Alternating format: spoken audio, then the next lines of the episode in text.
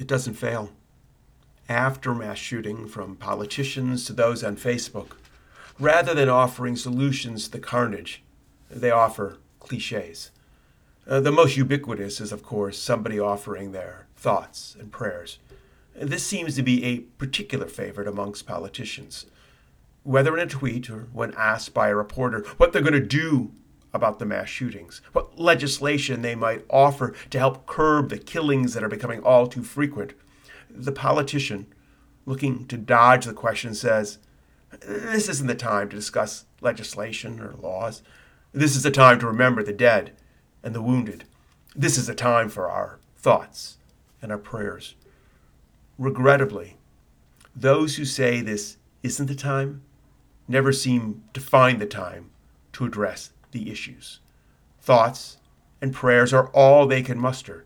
No legislation that might keep assault weapons out of the hands of those who are wreaking havoc in our nation. And now that the vaccine has been rolled out, meaning that more people are out and about, the pace of mass shootings is now surging. In a few short weeks, we've seen multiple mass shootings, and even before all the victims have been identified in one mass shooting, another mass shooting takes place. With mass shootings happening so regularly, those who claim that this isn't the time to talk about it are guaranteeing that there will never be time to talk about it. They're offering their thoughts and prayers, but frankly, that's not enough nor is that the job of elected officials. Their job is to pass laws to keep us safe. If they want to spend their times offering thoughts and prayers, maybe they should become clergy. Of course, another cliche I've seen now multiple times on Facebook is some version of guns don't kill, people do. And then there's a series of comments as to what kind of people kill. Those folks who claim that guns aren't part of the problem ignore the power and destructive nature of the weapon.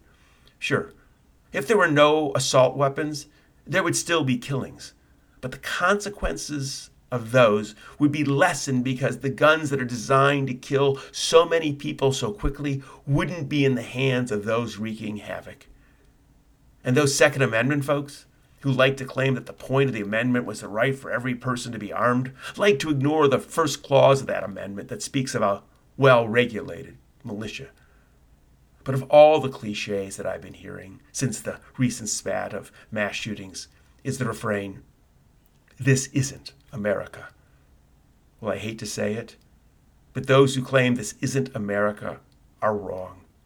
Mass shootings are now part and parcel of the American experience. The names and places are burned into our collective memory Sandy Hook, Columbine, Parkland, Tree of Life, Las Vegas, Virginia Tech, Pulse Nightclub.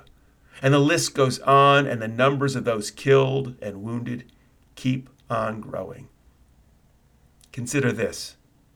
In December of 2012, a young man walked into an elementary school, killing 20 children, children six and seven years old.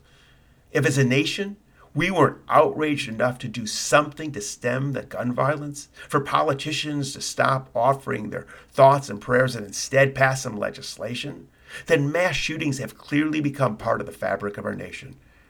It's sad to think that other nations, when they've had mass shootings, act quickly to remove the guns. But in the United States, we've allowed an out of control notion of the right to bear arms to overwhelm common sense. No one can claim any longer, following a mass shooting, that this isn't America. Rather, the refrain must be sadly, this is what America is, and we've allowed it to become this way on our watch. I'm Rabbi Robert Barr of Congregation Beth Adam and our Jewish community. And as always, Thanks for listening.